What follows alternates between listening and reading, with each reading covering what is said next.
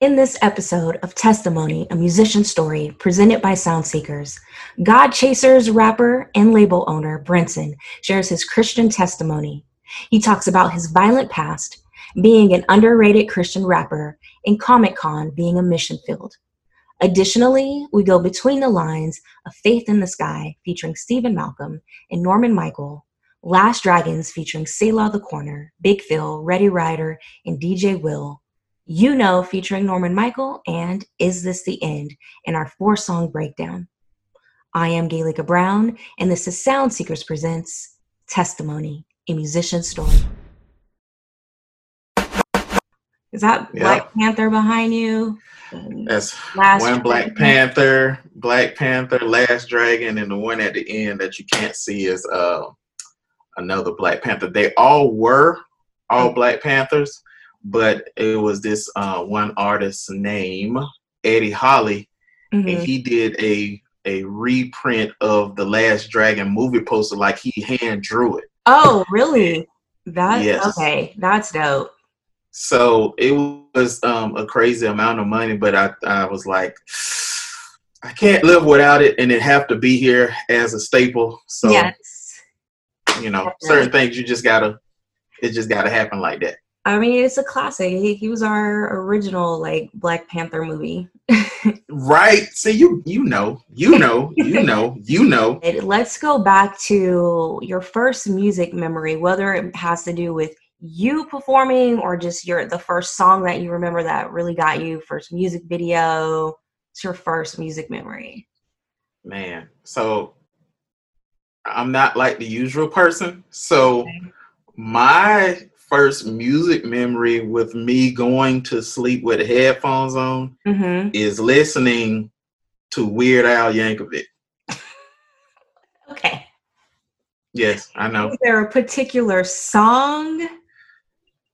Beat uh fat uh dare to be stupid. I got cable.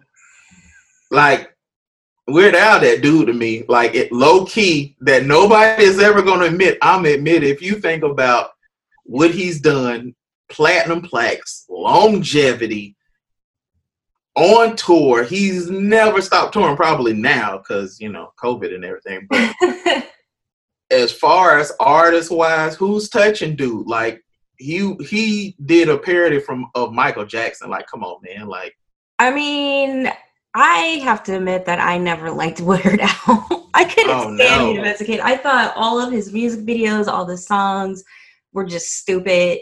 Um, I get why people were into him. I get why he was popular, but I it's, it's borderline I genius it. stuff. It, it's genius stuff because I mean, if you if you're thinking about it from purely music business, right?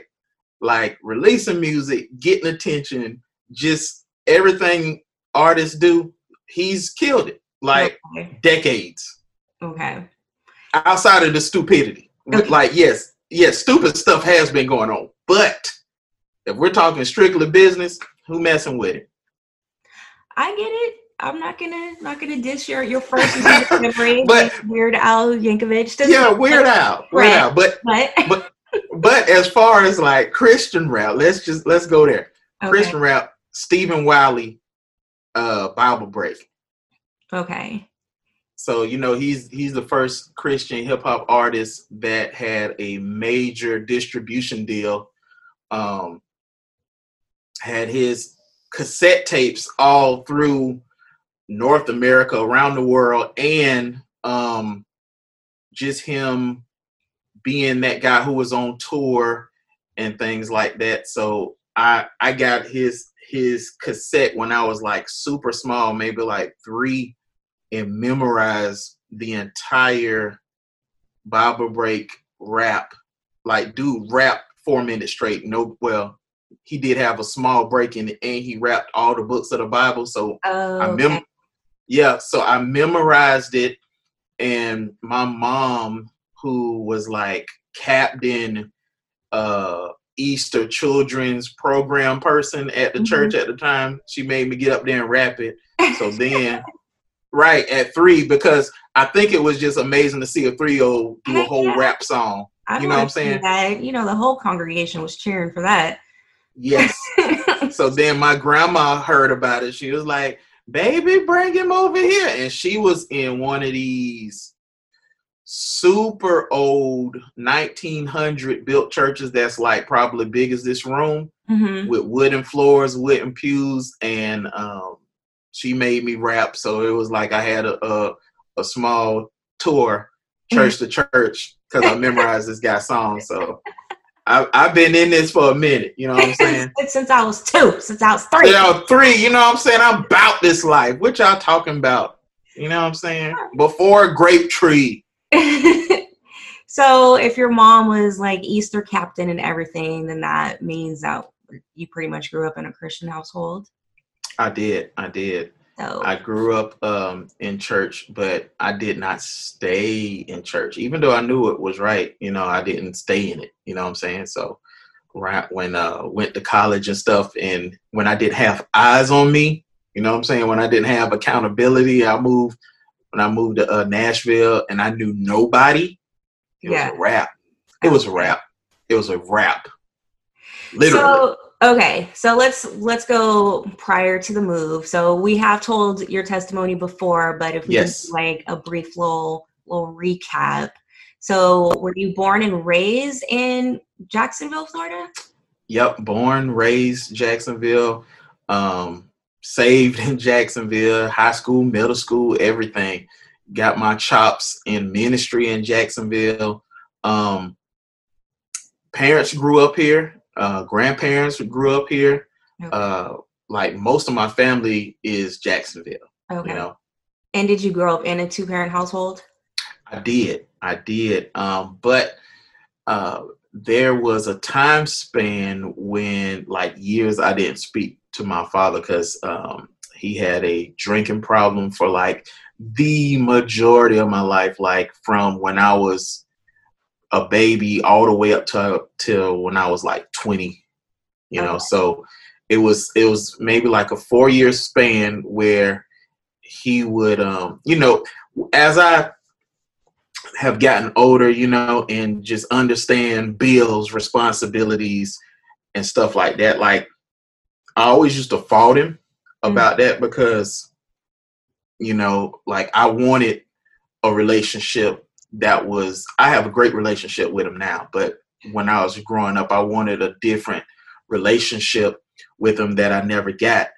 And, um, he was just under a, a ton of pressure um, with bills and, and stuff like that and he was the only one working and just like every day he would he would work like 12 13 14 hours come home sit in the driveway. He would drink until he was wasted stumble in the house go to bed repeat. So we it was years when we just didn't talk. It was just him going work to the bottle to bed. And that was um the extent of our relationship you know? That's crazy. I mean, I like you said, you get it now that you're older. Mhm. Um, but and then you had siblings, I'm assuming. Yep, two two older brothers. Um, one of them, uh, when I was in sixth grade, went to the army. So it was me and my.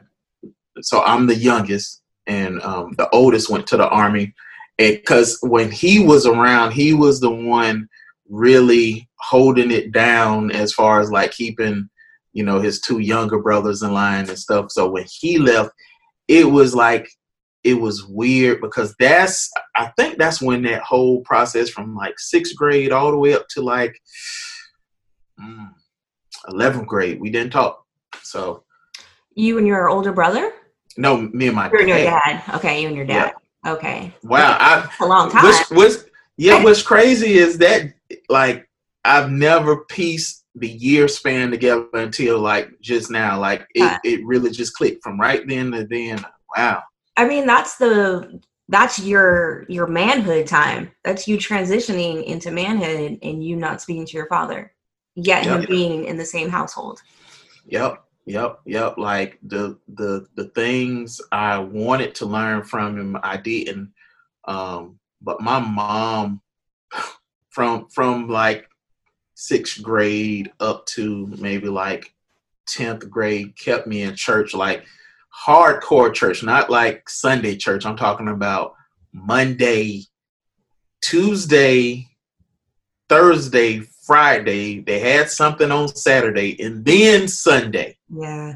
Yeah. That that that was that hardcore church. But you know, um, like I said, thinking about responsibilities and stuff like that because I think sixth grade, like my parents' financial situation, like took such a nosedive, mm-hmm. and only thing my mom knew to do was to rely on the Lord. So, like even in those type of trials, um, she taught me how to pray, how to seek God, what it means to see w- what a miracle is, and knowing that you get these foreclosure letters over and over and over, and then I see her get on her knees and pray, and then something happen, like a check out of nowhere come, just stuff like that. So I mean, even in those hard times, I see like just thinking about it, I, I can be thankful and see that I learned how to rely on God even through chaos that the things that I wanted to have I didn't. But you know Jesus was there the whole time you know? Yeah. And then during that time period before you go went off to college and you were in the church like five days a week was there ever a point where you gave your life to Christ I did when I was in um, 10th grade because ninth grade, I think eighth and ninth grade, I was just wilding out because due to the fact of that whole time frame of me not talking to my dad, I think eighth and ninth grade, I was wilding out. Like, like I, I didn't do the things that everybody else was doing. Like I wasn't into drugs. I wasn't into like robbing, stealing, but I was super violent. You know what I'm saying? So like every other day, I'll be fighting. And then in ninth grade, me and my middle uh, brother, we were in the same high school, which was direct trouble because he didn't know the extent of how crazy his little brother was. Mm. So I came in, and you know, it, it what my high school it wasn't like California where you know you got Bloods, Crips, or anything like that. It was just pockets of neighborhoods and if you was in the wrong neighborhood, we was we was coming at you. And I was like, I didn't grow until like 11th grade. So oh. I'm 4'11 with this crazy Napoleon syndrome for real. That's what it was. so I'm for, I'm 4'11 with this Napoleon complex, and I'm like, I'm not gonna mess with nobody. But if somebody mess with me, it's a wrap. Yeah. And I didn't, and due to my size, I didn't fight fair. So I'm hitting dudes with like fire extinguishers, brass knuckles. Like I'm sending dudes to the hospital. Like I, I've almost got arrested so many times. Like I, I remember this one time these guys was gonna jump me, and the word got back to me, and um, my dad had like all these tools in the backyard or whatever, and like I grabbed some, and I had this big jacket, right? So I'm 4'11 with a big jacket on, and I had like a, a hammer in a sleeve, and this sleeve, and this sleeve had a, a hatchet. Oh my God. And I was like, I just wish somebody would. Yeah. and then they did. And uh, the dude swung at me, and I ducked, and I jumped in the air, and the only thing you heard was and then you just seen blood shooting out the guy head and everybody running and stuff. And um i just kept beating the guy and then um, the hammer or the hatchet? Which one did hatchet. you oh wow. the hatchet yeah. And uh then the uh the police came like after it was over and um the guy got out of the car. Like okay so let me let me pause. Okay from the time the fight was over till they came. I ran home afterward because in my mind I was like, all right, it's over. I'm going to jail. I'm 4'11. I'm about to go to jail, and some big greasy dude is just going to beat the brakes off of me or something, or or other things, right? Yeah. And um, I got home and I prayed. I was like, God, please save me from this, cause crap, look at me. Like I got blood all over me. I'm like, it's over, right? So the police came and uh, the the officer, the the guy who I fought, his grandma brought him to the crib, because the, the the people at the bus stop, he tried to kill him, blah blah blah blah blah. Yeah. And then the police officer looked at this big old dude, and he looked at me. the other guy, the other police just went to the car, and then the, the guy looked at me. He said, he, he he looked at the other guy. He said, "Did you agree to fight him?" He was like, and you know, he had something over his head to hold the blood. And he was like, "Yes, sir." And he looked at me. He said, "Did you agree to fight him?" I said, "I did." He's like, "Well." That's what what happens. I ain't got nothing else to say. And then he got in the car and left. I was like, "Oh Wow. shoot, Jesus is real." He's like, just, just some teenagers, some kids fighting. Let them do what they do. Right, and And he. if you want to fight I- a little fella and get beat, I mean, he was way he was way bigger than me. Like all the dudes who was gonna jump me was way bigger than me. So I mean, he probably was looking like this little dude did what to you, yeah, but he just didn't see what was in the sleeve. Like nobody saw it. Yeah. You know, they just seen what happened. They were just, but they they heard uh.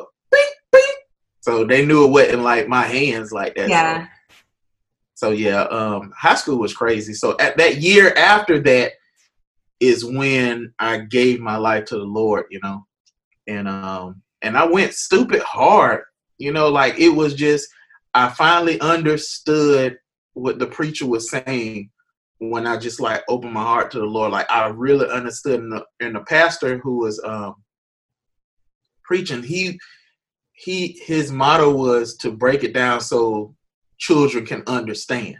Okay, and and um, he really did and i really understood it.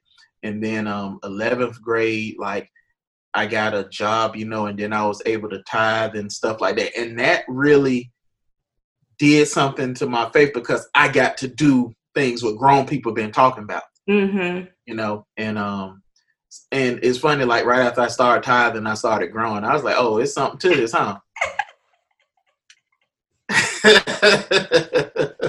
You just gonna give all your money away then. you know what i'm saying i'm like look, here's the whole check. Just give me a few, you know what I'm saying? 411 ain't what's up. Like, not for no dude. And, and I had a crush on all the girls on the basketball team. So that, it definitely didn't work for me. You know what I'm saying? It was, it was a hard not life. Okay. So you go off to college Yes. and now you have no adult supervision. So, So, how were you wilding out there? Were you still violent? No, no, no. It was it was totally different. So before I went, I um before I went to uh college in Nashville, I was going to college in Jacksonville, place Jacksonville University. It's a private school, and um I was I was rapping secular then, right? And um I had a job at uh Citibank, and like I'm 19 making 50 grand, right? So all of this money was going in pouring into studio time, pouring like I had a, a, a group with me, pouring into them buying clothes, buying TV time.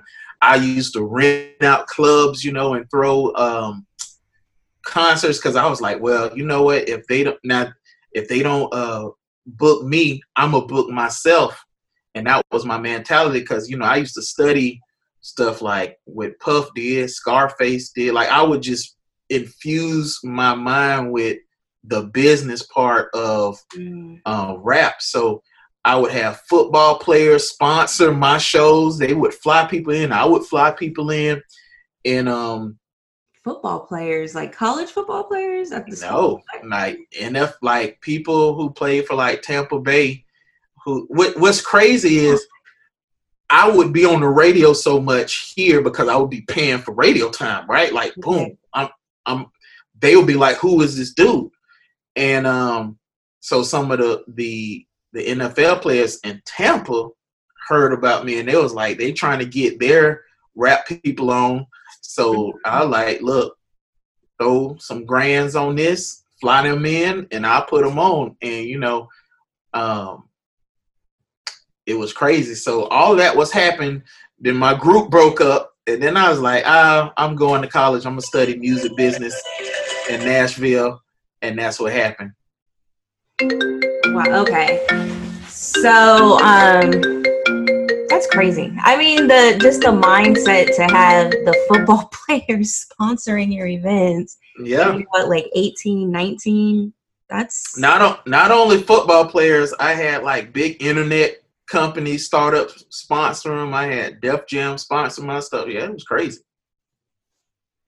Def Jam. Wait, how did you get all this? How did you make all this happen? Like, I know you said you studied Puff and Scarface and everyone, but really, how did you make that happen? So I had, I mean, that I still have now, like a, if you're not invited to the cool kids table, mm-hmm. you build your own house with multiple rooms and you make your own tables and you invite who you want at your table. So my mindset was I have money to do what I need to do. So I just strategically made moves and made whatever I did look bigger than what it was, and it got everybody's attention. If you see me on stickers around town on the radio, if I'm putting ads in newspapers and everything, I'm gonna get your attention.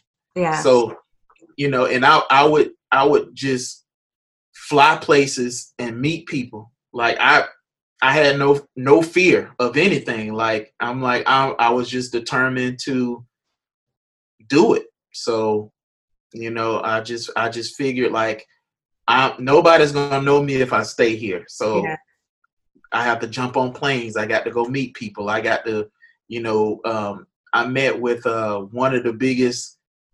No, not he's probably the biggest guy in the urban um, section at Clear Channel.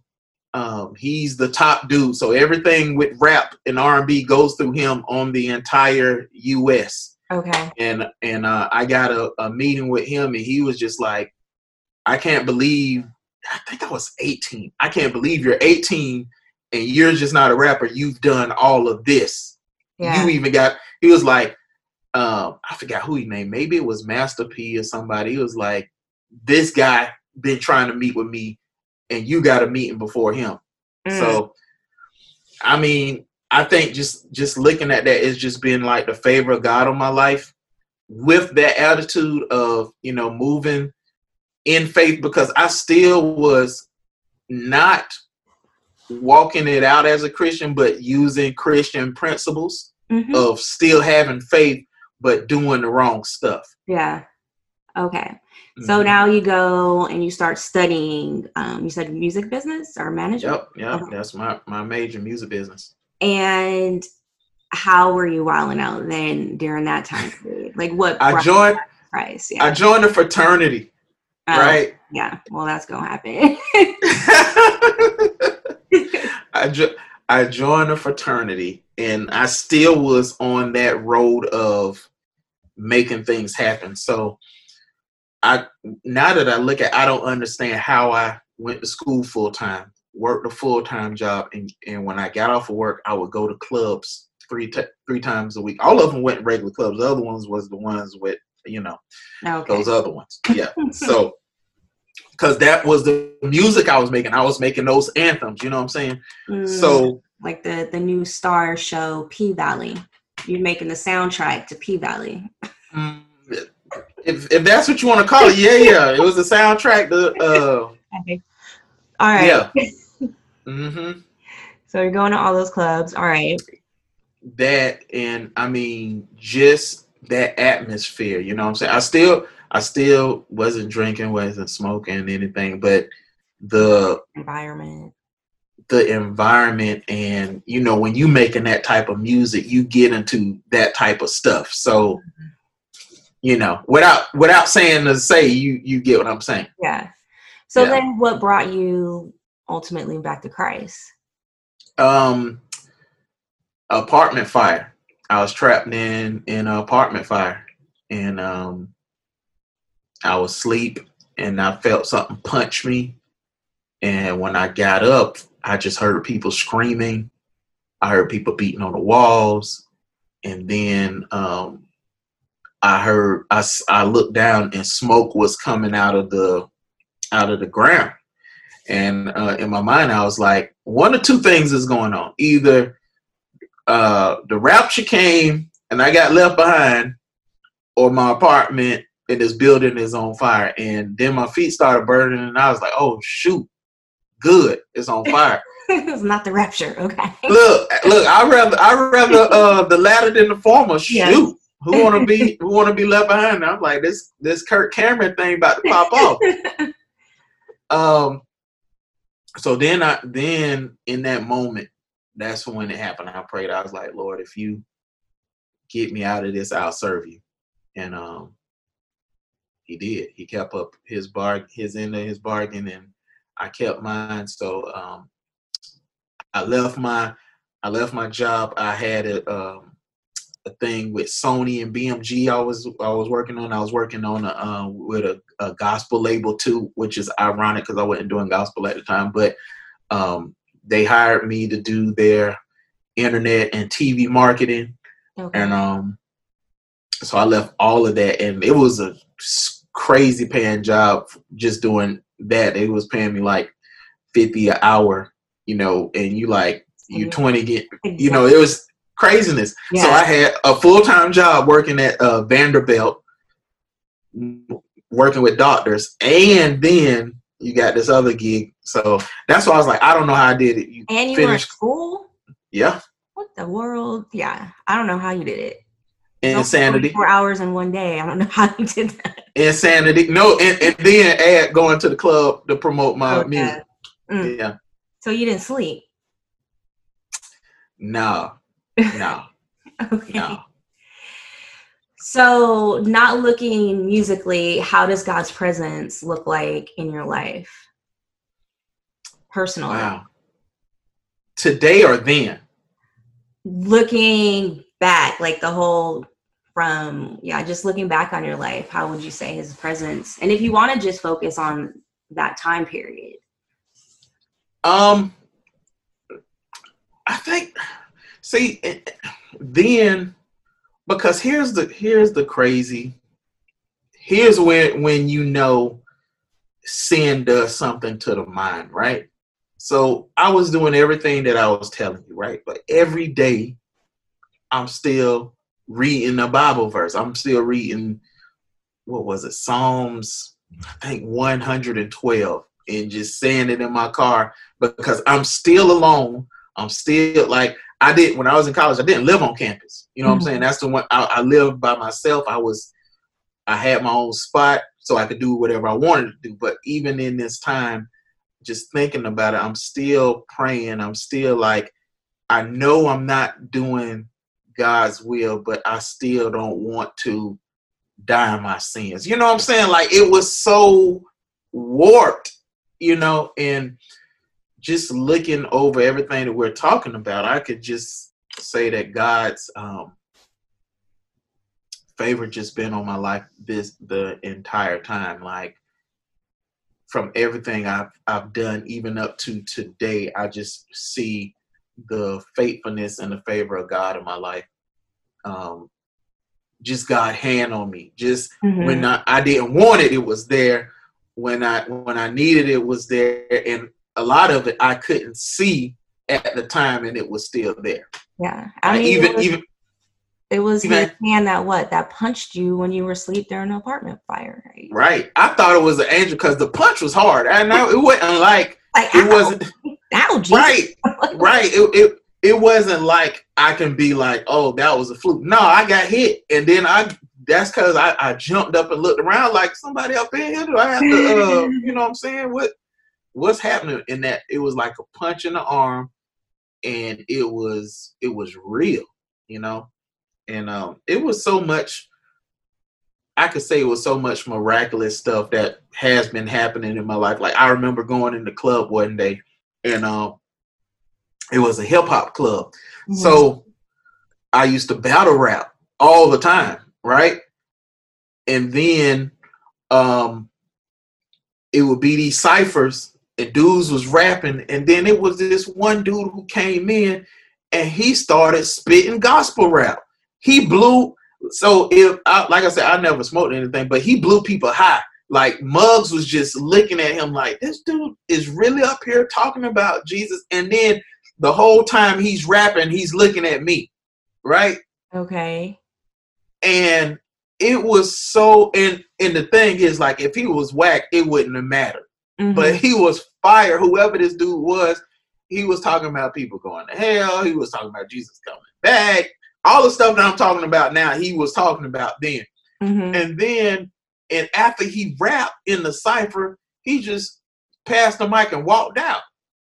So, and the next dude who started rapping, he couldn't rap, so he passed the mic. Nobody else could rap, so I went outside to find dude just to be like, "Who the heck are you?" yeah. And when I went out there and I asked like the bouncer, I was like, "Hey, the dude with the hood and the whatever kicks he had on, I like he just came out. Where did he go?" And the dude looked at me like, "Ain't nobody came out here in like 20 minutes." So I'm like, "Oh shoot." What? So Exactly. did this happen? No, it definitely happened because Muzz couldn't rap after dude. I was just like, the God just sent an angel in here to just I mean, he body. want, yeah, he didn't want any glory. He just rapped, did his thing, and bounced. He rapped, convicted everybody, told people they was going to hell for smoking dope and stuff. Like he just went in. He was just like, "This is sin." Boom, boom, boom. Like he was just he was raw with it, and looking at me the entire time. Yeah. like I'm like, what? You know, so I don't think I ever told that story anywhere. So That's crazy. Well, thanks It for is. sharing that one. Yep. And speaking of God's favor, I just saw I just saw like a, a pop up about um I didn't know Megan Thee Stallion was shot multiple times and survived. Did you know that? I didn't see that. So Yeah. I guess so now look in mid uh in mid interview, let's check Twitter. Let's uh it popped up on um Billboard, but I guess she got shot Sunday morning. She's currently recovering. She said she suffered gunshot wounds as a result of a crime that was committed against me and done with intentions of physically harm me. And she Wow. survived. well, she about to be the new 50 Cent. She about uh, to go she about to go sky high. You know that's Yeah, if you're she a rapper and you get shot, your stock go up. underwent Wow. surgery to remove the bullets, plural. because I'm grateful to be alive. That I'm expected to make a full recovery. Yeah, we never had a female rapper get shot. No, listen, 2020. Look, the pop. If if female rapper is on your apocalypse bingo, one. like, holy crap, man! yeah, this is a crazy, crazy year. Um, has it really affected you, like musically or personally? Musically, um, I think the biggest thing is the the touring.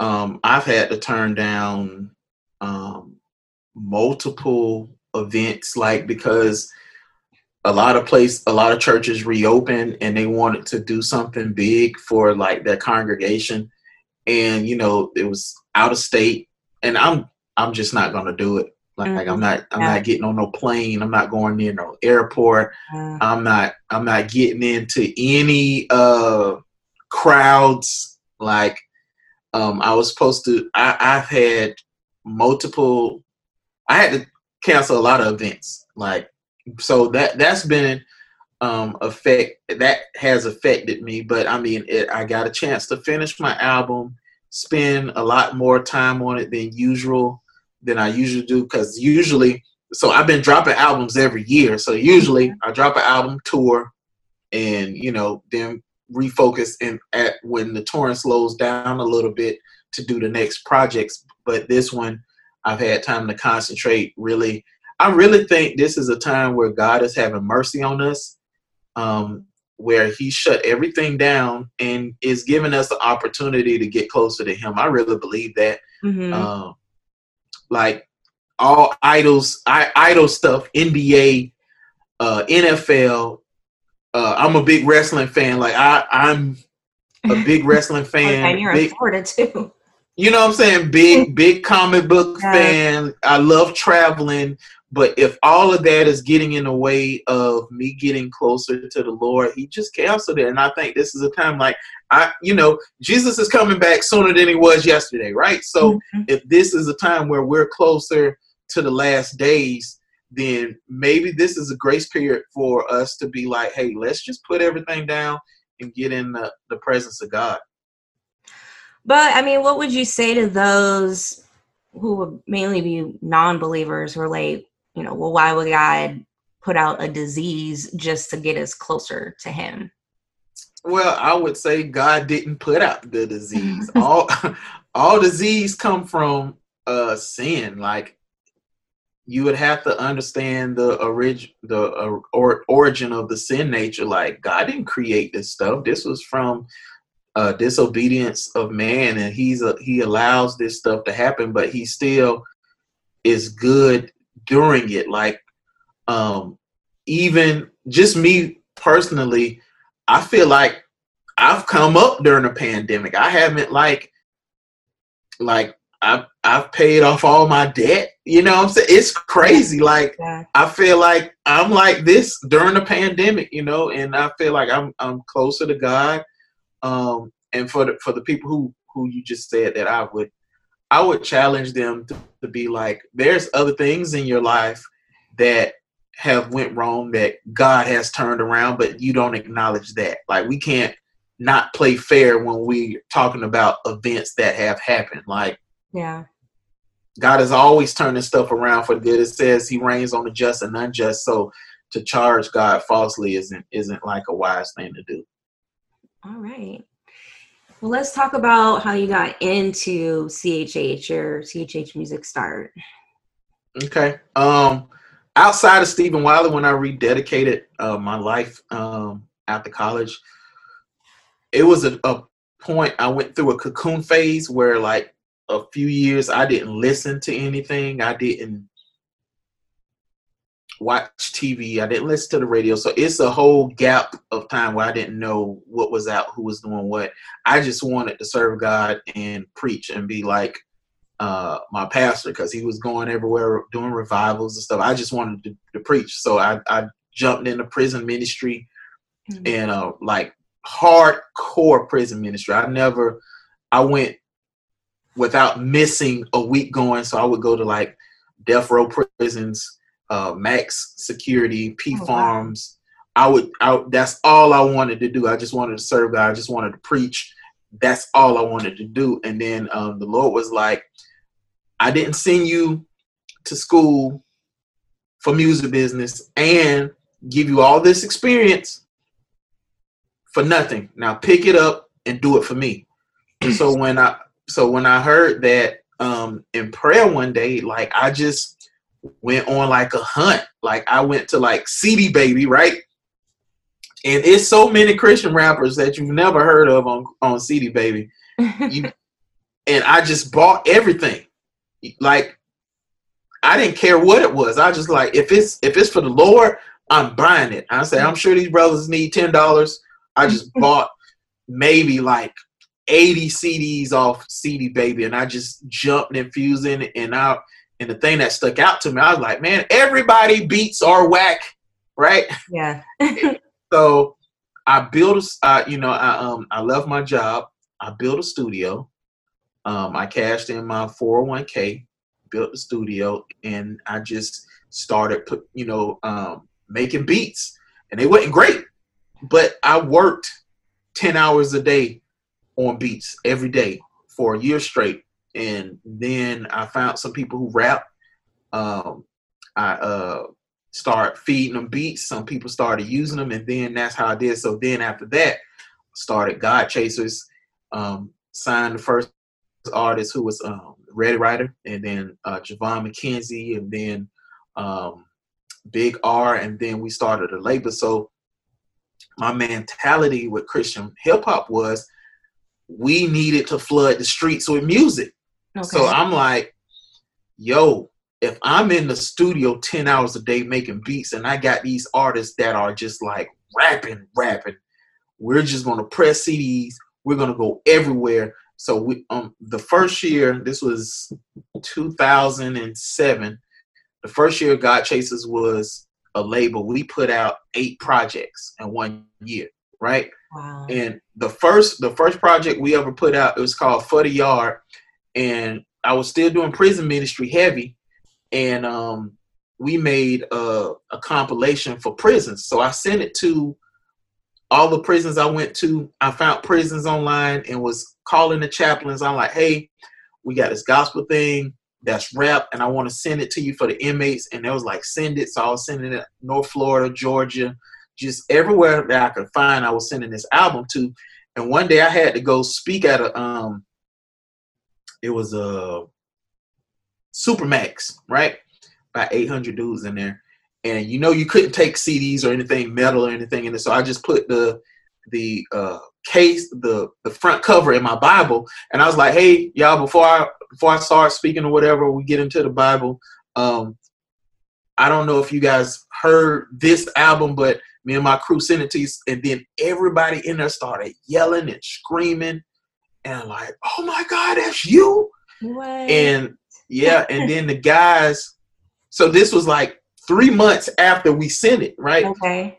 So the guys um was like after I preached or whatever and the altar call and all that when, when it was just leaving people was coming up like, man, this thing has helped me. Mm. Which one were you? Um, and one dude was like, I memorized every verse on this album. So that's how I met um, K9 because he sent a song for the compilation. One of my homeboys, Excelsius, Red Letters is on it. Um, just a ton of people who don't rap anymore was on it, but that one thing let me see how powerful this tool was to bring people to the cross, you know. And um, after that, I knew that this was a mission field. This was something that we could do. And here's the crazy part. I put that project out January 1st, 07. Today, or maybe like a month ago, this this guy I went to church with, he he recently went to prison, and he told me, he's like, bruh, they're still talking about you. They're still talking about this album. They're still listening to this album.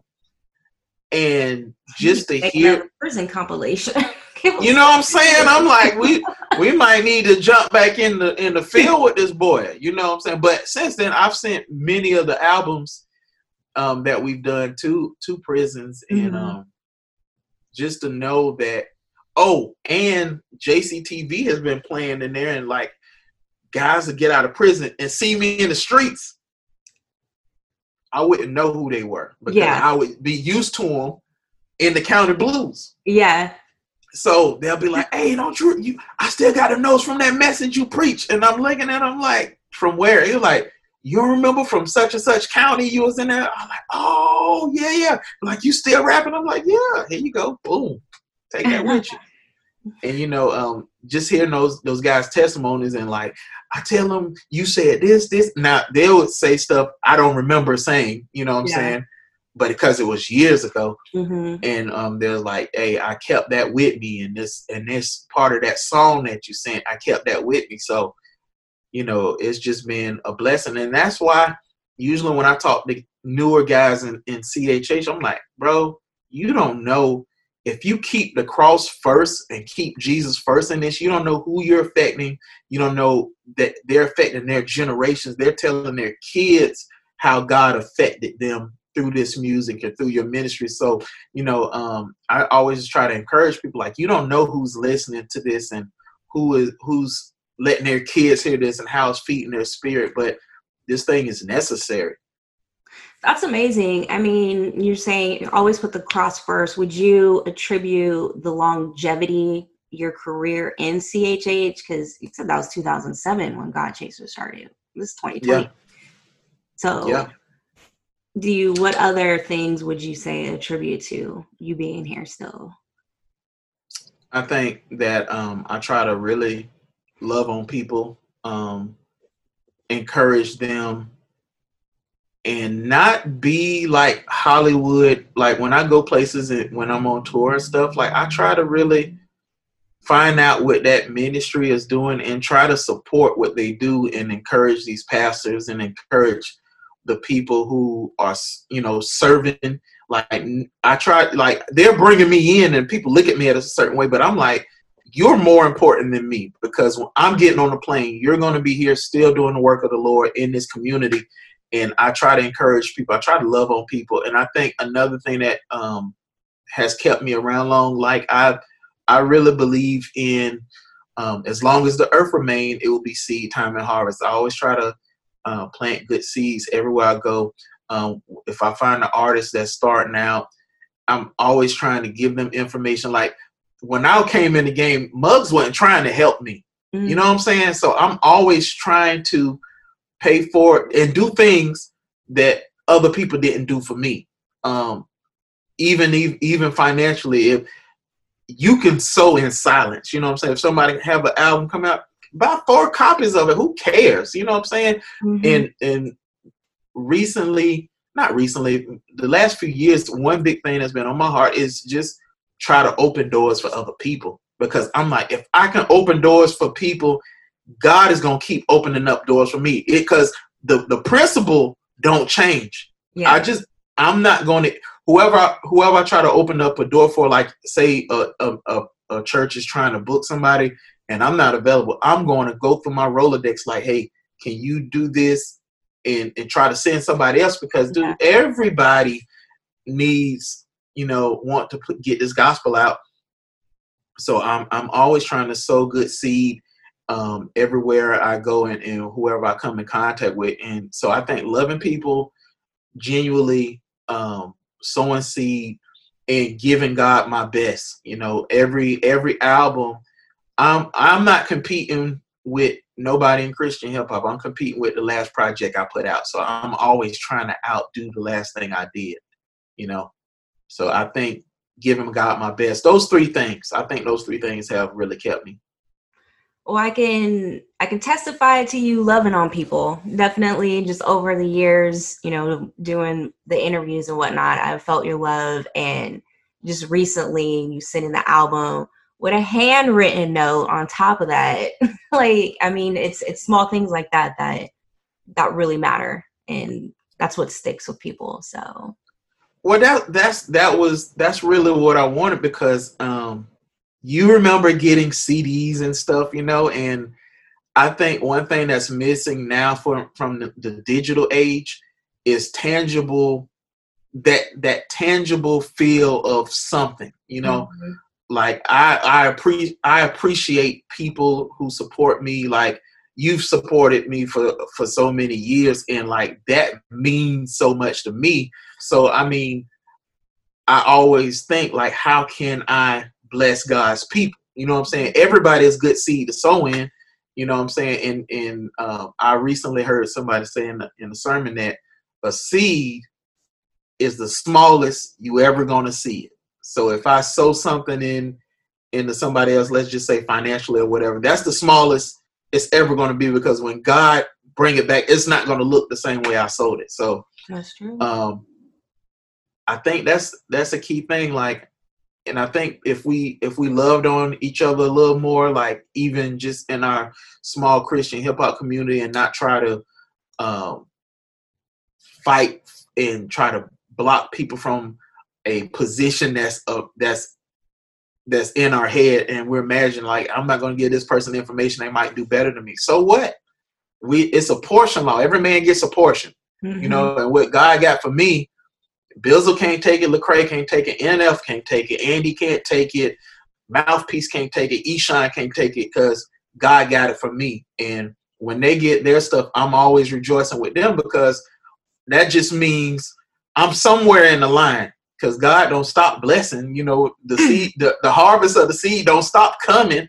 It, you know, I'm I'm up for it. I might not be next in line, but I'm in line. So you know, what I'm saying I could just be happy for people when when great stuff happens to them. You know what I'm saying? Amen to that. All right. So you have Godchaserz, you have your artists. What right now it's Oatmeal and Readywriter. Oatmeal, Readywriter, C Straight, Nazarite. Okay, and you have a podcast. You have what a book, The Ten Things Every Christian Artist Should Know, which is another example of you supporting people and and trying to be there and teach. And then the Art of God Chasing book, a visual anthology. Yes. What what is that? Um, so you know I'm big in comic books. Um, you know, so I love art, as you can see. Mm-hmm. And one thing, like when um, Spider-Man Enter the Spider-Verse came out, the Miles Morales uh, Spider-Man, there was a book that came out with it, and Black Panther when it came out. It was a book that came out. It was called The Art of Enter the Spider-Verse and The Art of Black Panther. And what it did when you got it, it gave you behind the scenes stuff about these movies and it gave you like concepts that didn't make it.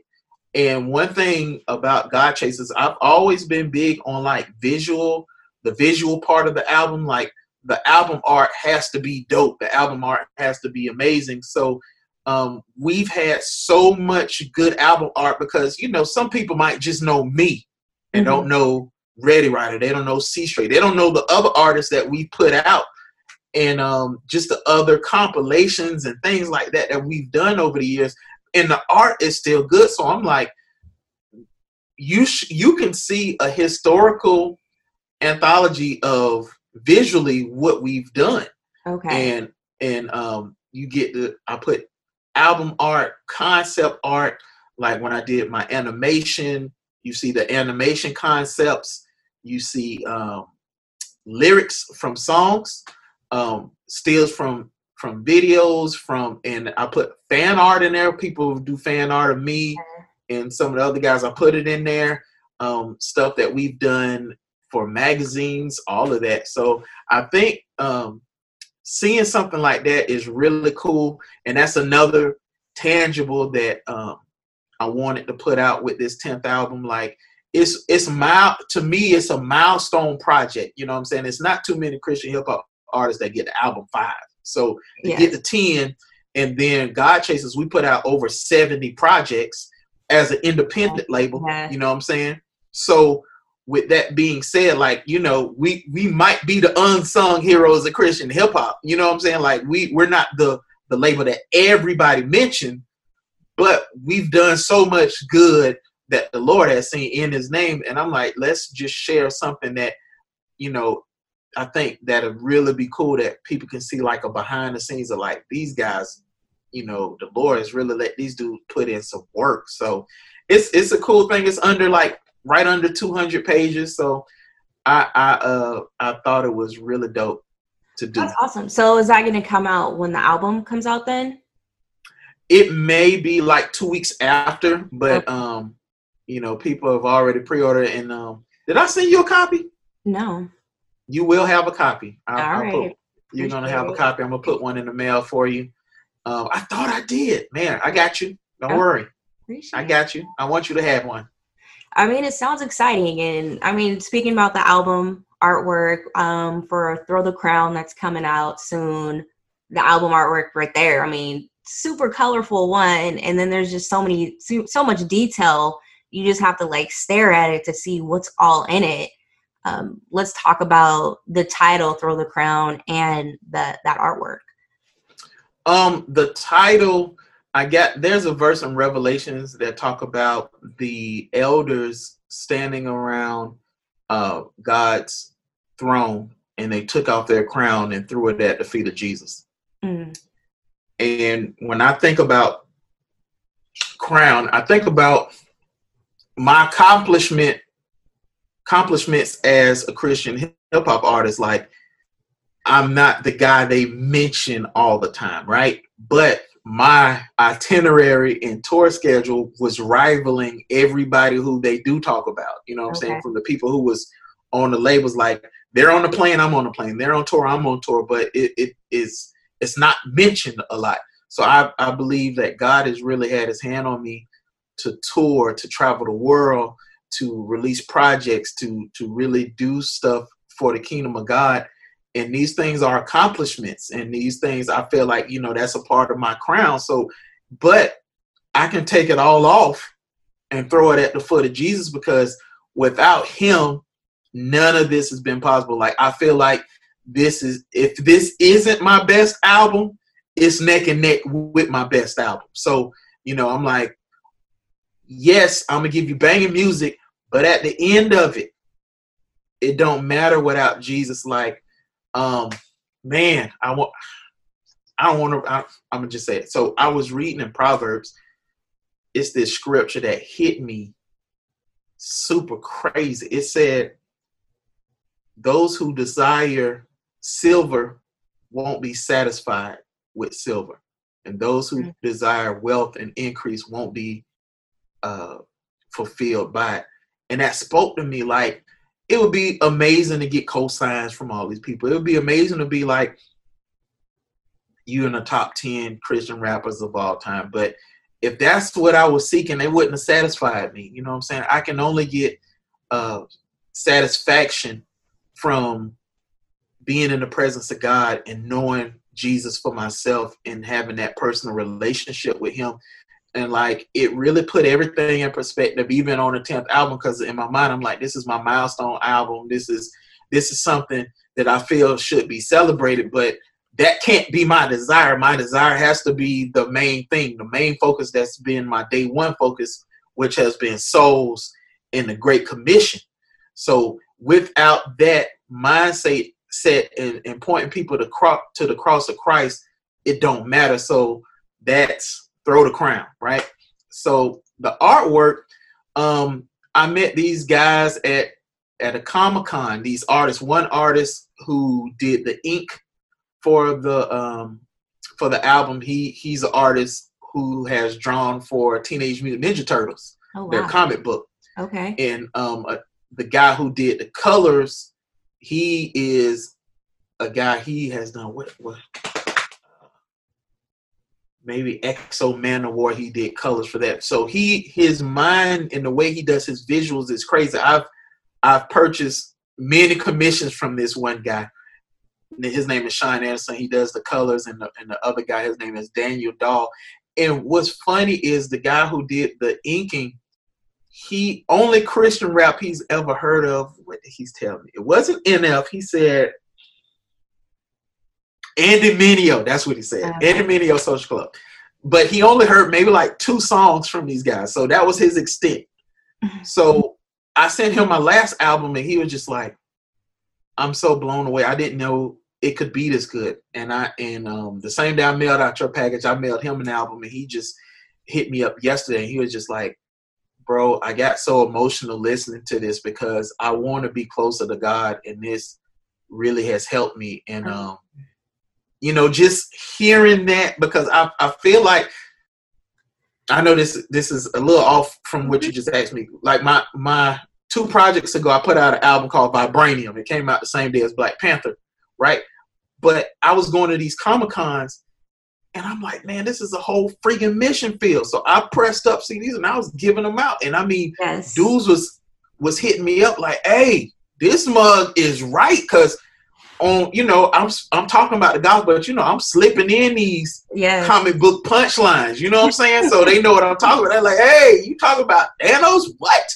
and um, so meeting meeting those guys has really been a blessing. And I mean, the album art is expensive, but I've, I've, I've, my mindset is if I can't hang the album art on the wall, then it's not going to be my album. Got it.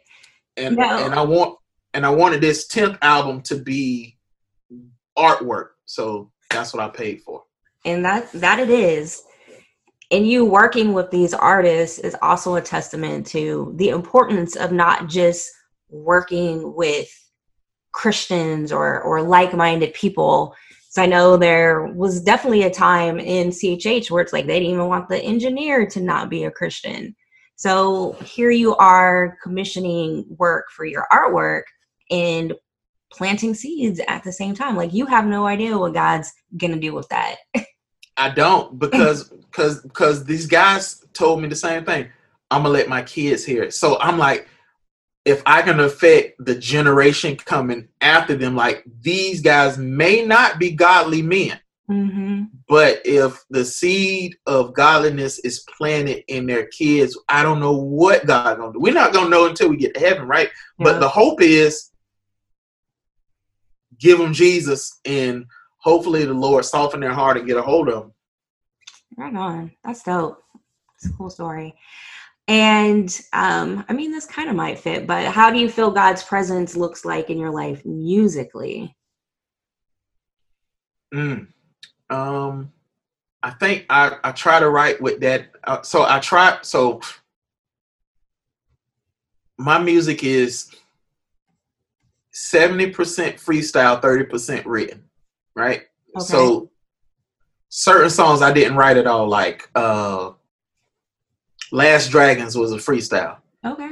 Um, Through the Fire was written, right? Um, Heal from It All was written. Like the the story stuff is written.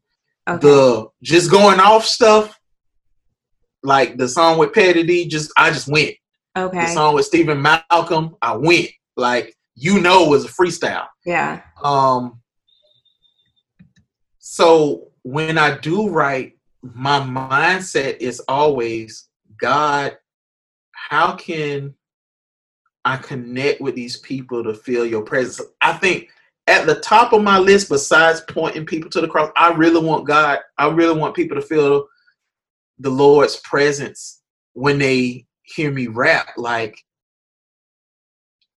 I don't think it's impossible because I've seen it happen before, you know what I'm saying? And I think that's my desire that people just don't hear the words, but they hear something else, that frequency that's from heaven that's drawing them in, that God can really speak to their heart and preferably they can cut the music off, lift their hands, go up and pray, and then the presence of God come upon them. You know, like that's what I want. Right. Well, I mean, it sounds like it's happening off of the the illustrator that just hit you up about your album.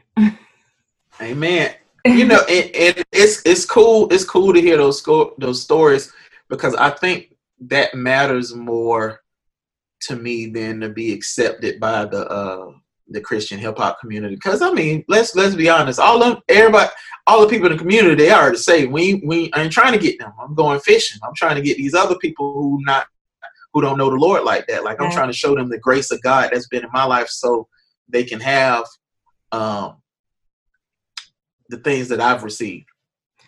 I mean, do you feel like you are an underrated like CHH rapper? Because I mean, you brought it yeah. a few times. Okay. Yeah, yeah, absolutely, absolutely. I mean, I mean,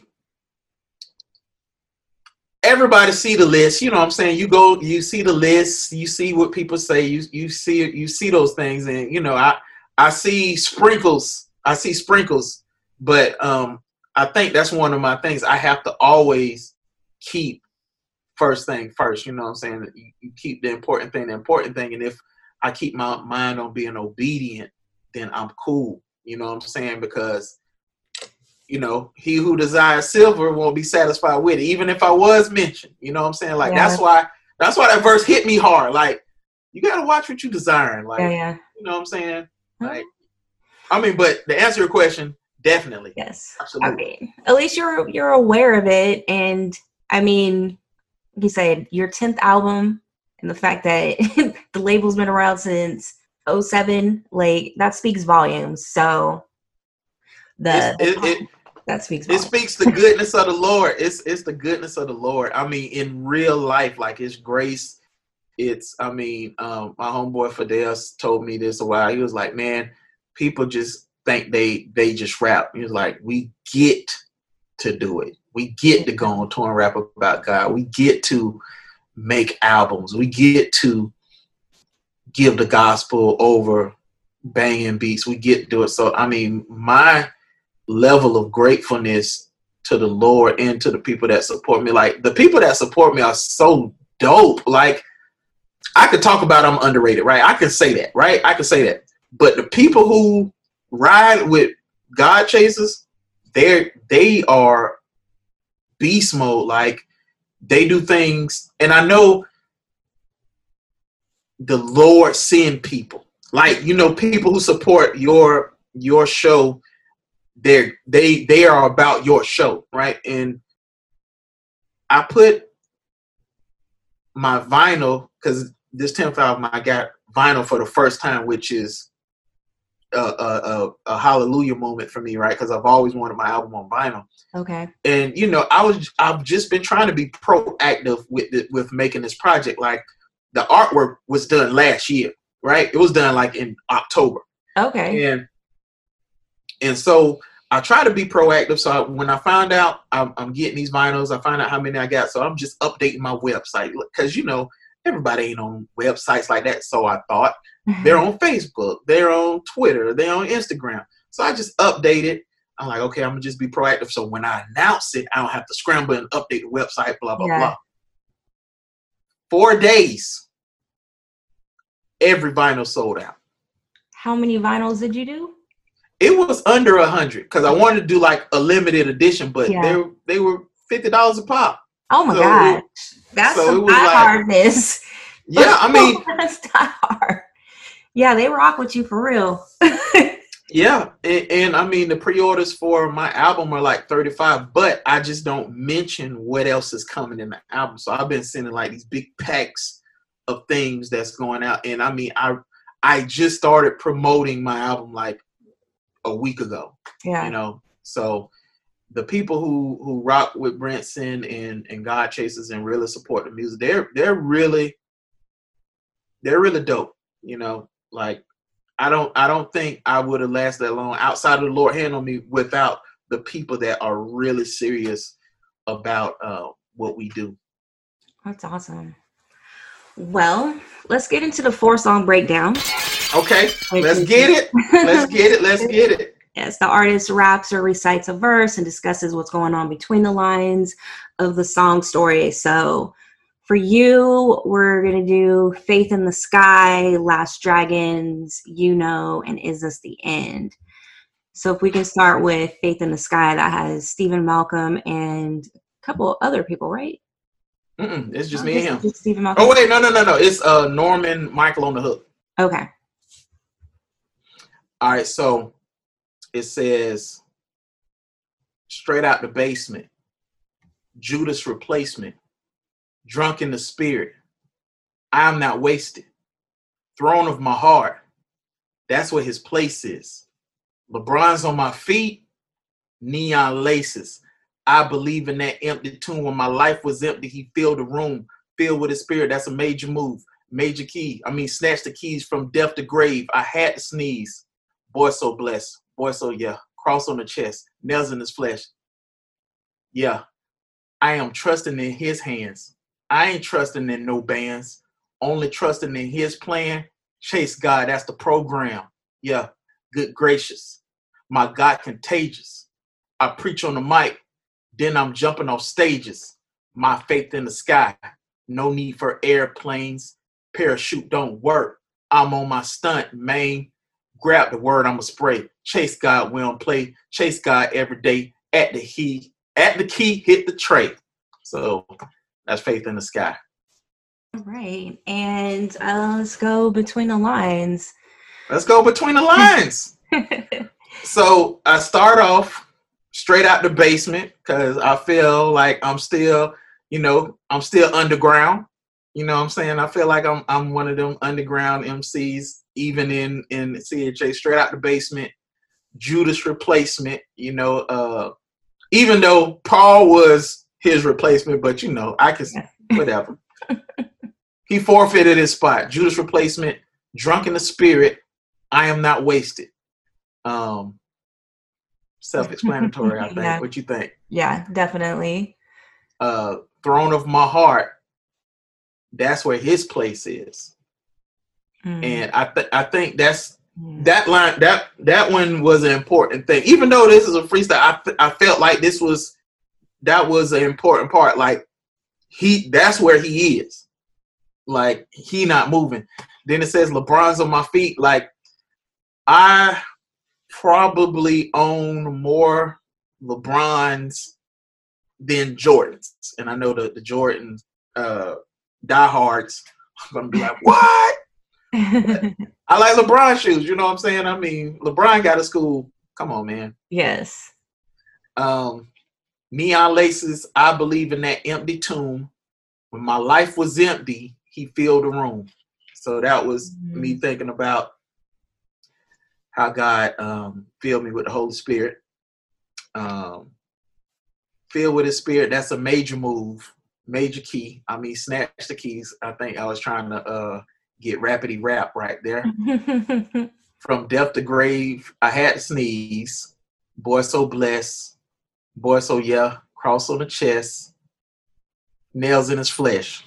Um, it says, "I'm, I am trusting his, his hand," meaning I know the hand of God is on me, and I trust it.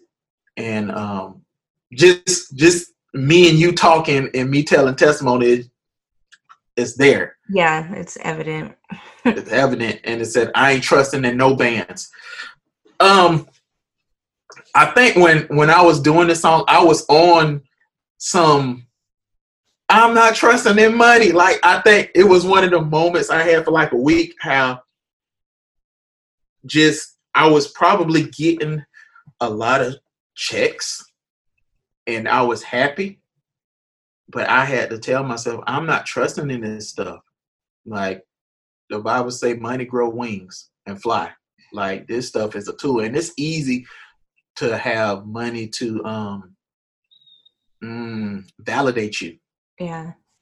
It's it's easy, you know what I'm saying? And I think that was that came out I was just like, I ain't trusting in this stuff. I ain't trusting in no bands because with uh Ecclesi- it's either Ecclesiastes say it's all vanity and vexation of spirit. So that's what I was on. Um where I was I ain't trusting no only trusting in his plan, chase God, that's the program. Yeah. Good gracious, my God contagious, preach on the mic. Then I'm jumping off stages. So you've you've never I know you've never been to one of my concerts. I stage jump a lot. Okay. like for for maybe like a, a few years, that's all I wanted to do. Like it would be a little bit of people in the crowd. I'm doing front. I'm doing front flips on folks. I'm I'm going. I'm going off. Uh, you know, it's a faith thing. You know what I'm saying? I'm like, well, I'm a trust that these these people gonna hold me up.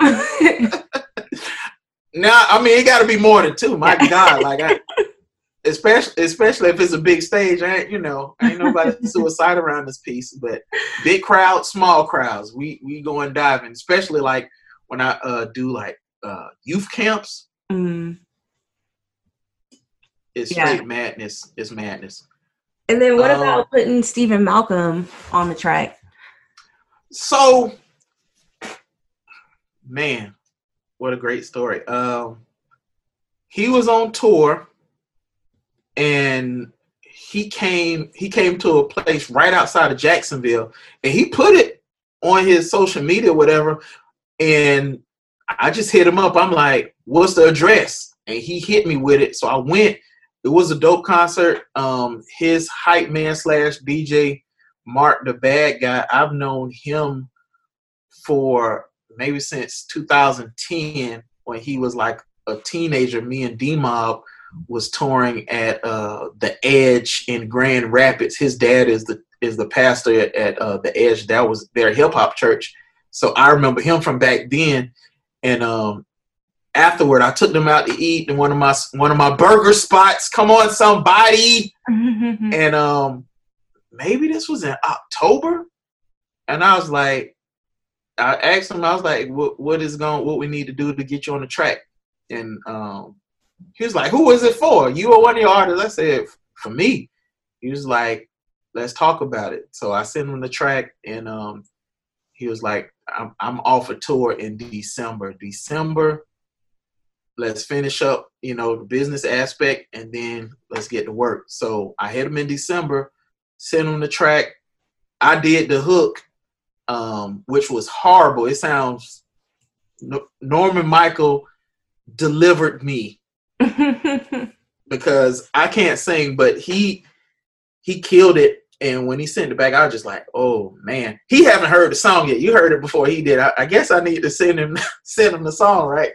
You, um, you sending it to the the illustrator and me, Steven Malcolm. Right, right, right. I'm, Steven, I'm sorry, bro. I'm sending. I'm gonna send it to him today, but um, I got I got some other stuff I'm gonna send to that brother. Um, him and his wife are expecting, and um, Yeah. You know, when I hear things like that, I, I just think it's time to ship packages out to people. so yeah, that was he. He's such a dope brother, and I seen him at the um Kingdom Trophies Awards. Um, he he won like three awards that night. He actually beat me in the in the category, and I was happy that he did it. You know, I was like, hey, that brother. I I love his second city album. It was probably like my Yeah. favorite album of 2019. I put it like on my podcast. So yeah, album he's awesome. such a dope. Yeah, he's so dope. Yep. All right, let's do Last Dragons. We have Ooh. Big Wild the Corner, Big Fil, Ready Rider, and DJ Will doing the cuts and scratches.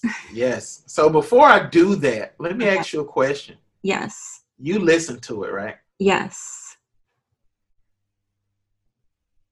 How did everybody bring their verses? I mean, everyone brought it. I'm always like, I'm a huge Selah fan. Um, so to me, he like always brings it. Um, but I thought, I mean, everyone, everyone did their thing. Everyone did their thing. yeah, yeah, yeah. And um, one thing Selah told me, he was like, man, he he was uh, appreciative of being on the track because he said he loves songs like that. I didn't know that. He was like, I love cipher type tracks, and he was like, man, people not doing that. And and uh, he he said something funny on it that I cut off, but I'm a uh, I'm gonna put an uncut version of like some of the songs okay. and he he's a really funny dude. He, he he's a real dope brother. He's a dope brother. Um, man. Okay, I said uh, I'm only here to glorify the one who died and rose. No side goes. Luchador on the ramp. Cue the pyro. Yeah, unmasked and unhinged. Victory through submission. No pen.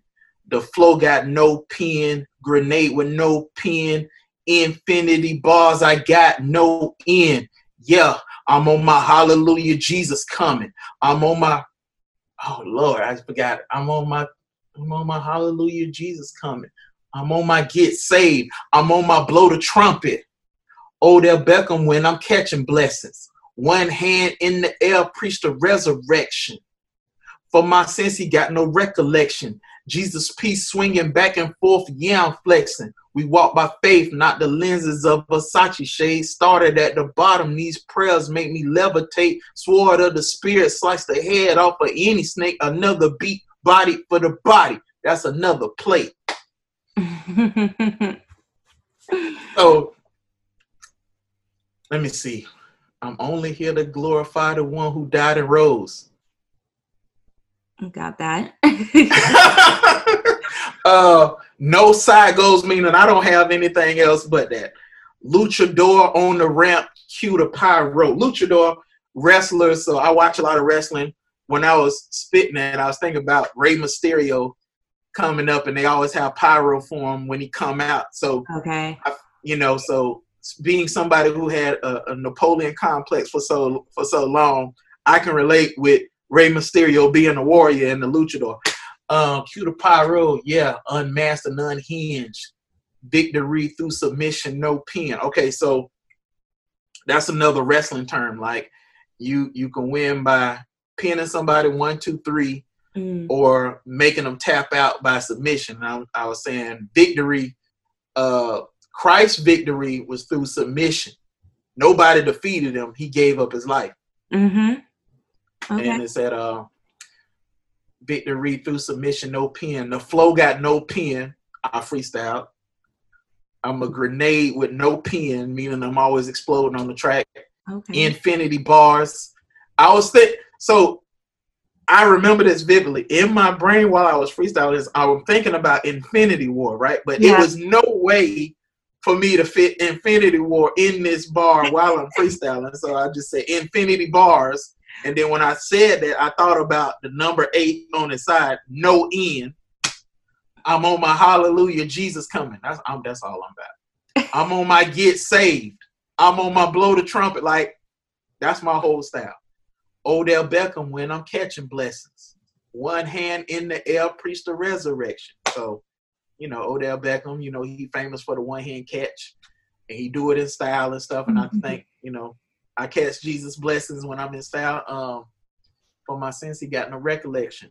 Jesus piece swinging back and forth, young flexion. I was freestyling with a Jesus piece on.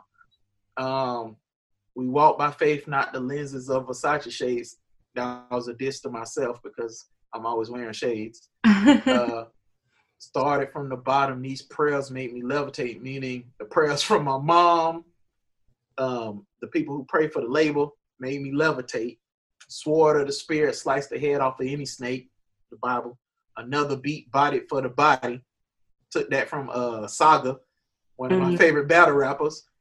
because um, he always saying another body for the body, right? Mm-hmm. Yeah, yeah. So, so in mid freestyle, uh, the spirit of Sensei Saga came up, and I said it, and that's where it came. You know, that was it. All right. And how did you decide who you wanted on the track? Um, I knew Readywriter had to be on this song from Jump Street because I think one of the things that if I could change anything about the label or about how things happen, I think I would have loved to catapult him as the front runner of the label because he's such a dynamic lyricist. Like if you go through his body of work, like to me, Readywriter is up there with a Eshon, a Jared Sanders, a Braille, a Theory Hazit, a, a Man Child, Mars Ill. These guys, his caliber of writing is unparalleled. Like I still listen to his first album that we put out in 08 and just now get a bar. Mm, okay. So he has such complexity to stuff like he I'll drive and listen to him and be like, oh, and call him. And he like, I don't remember saying that. And I have to just hang up. You know what I'm saying? I'm like, I know. I know you don't. Whatever. So I knew he had to be on it. Um, Big Fil is one of my brothers. He he um I was I would say Big Fil A and R this album. Like he is one of the guys who when I did a song, I would run it by him and be like, "What do you think about this? Like, what what is your ear telling?" Because I I trust his his composing ear. So I had to get him. Um, I reached out to some other guys, but Selah, we were supposed to do a song maybe like three or four years ago, and um, I think we was at the Kingdom Choice Awards or I was in New York for something, and uh, we got together and it was just like passing. You know, we was giving respect to each other, and then I was like, dude, we need to do a track. He was like, I've been waiting on you to say that. When we gonna do it? I was like, oh shoot. So I I always kept that in my mind, and he has too. So when I hit him, he was like, I hit him with two songs. He was supposed to be on this one and um the song with Dre Murray that you know you you told me you was disappointed in. I was disappointed in the song. I was disappointed that I didn't get a verse from Dre Murray. He was on the hook. so he was so that song really was supposed to be me, Dre, and Selah. Oh, see, yeah, I know. I would have been clean. I mean, hey, it's we still live. It's, it's it happened the way that it's supposed to happen well, you know, I'm I'm I'm never opposed to remixes. You know what I'm saying? Okay. So, well, I want to be so that's remix. yes, yes. So I mean, that's how that's how I cho- how everybody came about, and I think it was supposed to be. Theory Hazit was supposed to be on it, but his uh-huh. schedule when um, he he actually did some cuts and scratches on it first, but the ones that he did, I sent him a verse from like my very first Christian rap song that I did, and maybe like, my God, in high school, and um, I was like, man, scratch this in it. And when he did it, just I was like, it's all me. I was horrible then, so take that off. So I had to get DJ Will to go back because his schedule just prevented yeah. him from getting on it. But that would have been really dope to get him on it. Okay. Let's uh, move forward to you know. You know. And that's supposed to be the single, right? Yes. Yes. It's supposed to be the single. Um Norman Micheal on the hook is a, and he produced it too. And I would say he's like the co A and R to this uh, album too. So the verse, first verse, off top, Christ get the shine. Glory to His name, not mine. I'm on that rise and grind, not on that left behind. Christ coming back for a bride. Surprise at any time. Which team you gonna ride? You better choose a side. Choose the truth, no lie. I'm on the grind, no lie. Fighting the father of lies. The word that gave me life. Making moves like telepathy. Mountain gone, that's a mustard seed. I just know that's the faith in me. I just know that's the God in me. I got something to say. Christ is the only way. In sin, you gonna pay. Pay me in the form of flame. I know I won't cave. I know I won't blaze. I know my God gave. I know Jesus saves. You on mute? Sorry. You there you go. I stay on the grind, yeah, you know. That hook is crazy. So, um, who? So, did you write the hook, or did Norman Micheal write the hook? Um, I wrote a hook, and I sent it to him, and he was like, I think I got something else, bro, bro. That's what he said. And I was like, well, go for what you know. You know what you're doing. So no, no, yeah, yeah. So he wrote, he he he redid it and that was it. Wait, wait, wait, wait. I'm wrong. That happened on Faith in the Sky. Oh, okay. This hook, he already he already he had this hook with this track. Okay. So when I heard the when I heard the track, I was like, that's raw. Then the hook came in. I was like, all right, I'm buying it. What's up? So I was like, this this is the sound that I need. So, out so, on this app. Go ahead. I'm sorry. So he produced it too then? Okay. Yep. Yeah, he he he's the like he's the secret weapon of CHH. Like I think I don't know if you remember how when JR came the cross movement, right? Okay he was such a driving force to a lot of their hits, production wise and hook wise. I think um, Norman Micheal is like the same caliber for now. If uh, if if say God over money got him, it's a wrap. It's a wrap. Oh, because yeah, I haven't heard of him until this project. So stop. You introduced him to me, yeah. Unless there's songs, I'm sure there's probably songs that I've heard that he's been a part of that I wasn't aware, but like the name never like jumped out at me. Like I'm gonna remember it now. Yeah, he's been he's been around for a long time. Um, I don't know if you listen to GS. He he does a lot of collabs with God Over Money. Um, no I remember compromise. GS. It's been a mile. Yeah, a while. Yeah, yeah. Actually, okay. Yeah, Norman Micheal did a ton of work with him. Okay.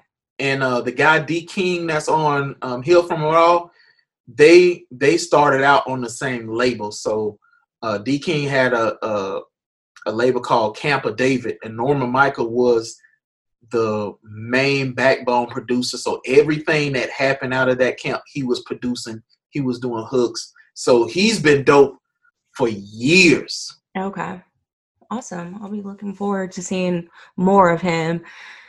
And let's move on to Is This the End? Ooh, that's my favorite uh song, low key. All right, it says, I feel like I'm walking on the pages of Revelation. Corona got the seniors breathing heavy with complication. I'm a star minister in space with con- no constellation. War rumors, black fist in the air across the nation. He coming back. Yeah, put that up in the hashtag. Been around the world preaching that. No jet lag. Holland chase God. I ain't even chased the bag. Talk Christ so much, my accounts got flagged. i been repping CHH for a while. You ain't noticed yet? Buckle up. Receive the word from an anointed vet. Sit back, enjoy the meal. I'll pick up the check. Thank God for Stephen Wiley when I heard his cassette last day's fourth quarter.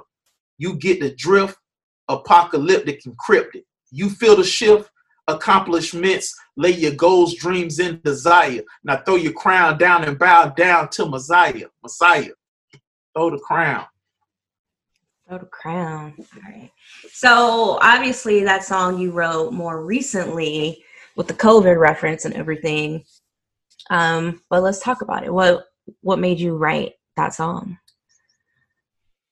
So this was so I was at a crossroad with the album because I, I had every song done, mixed and mastered, and every time I listened to it, I was like, I know, you know, every album I have to do like an altar call. I didn't do that, and I just felt like it wasn't. I didn't have another feel of the song that that made me feel like it was completed. So I went and listened to maybe six to seven hundred beats in like a three week time span. And when I heard this, it kind of just spoke to me, and I wanted to like. Um, I released a single called um, "Jesus Over Corona," and that was supposed to be on this project, but um, and it was just to encourage people. But when I heard this, I was like, I can still talk about what I'm seeing now on the news, in the paper, on the internet, and just go with it. Um, so I felt like the recent stuff I wanted to talk on it and just see it from my point of view. Like I just think it's you know I think it's the end. You know what I'm saying? Like if, if it is, are, are we ready? You know, like let's get prepared for it. Do you feel you're ready? Yeah. Yeah. I feel like God has blessed me. My trust is in him. You know what I'm saying? He coming back faster than he was yesterday. So, you know, I'm just trying to take as many people with me as I can. You know what I'm saying? I'm trying to crowd heaven up. Let's let's let's charge the gates. You know what I'm saying? All right. Okay, well, um that pretty much covers everything that I wanted to know. Okay. Um, I do want to ask you, who would you like to see me interview on the show? A ton of people. So here we go. You ready? you got to write these down. I want you to. I want you to first interview K9. I think he has had one of the most.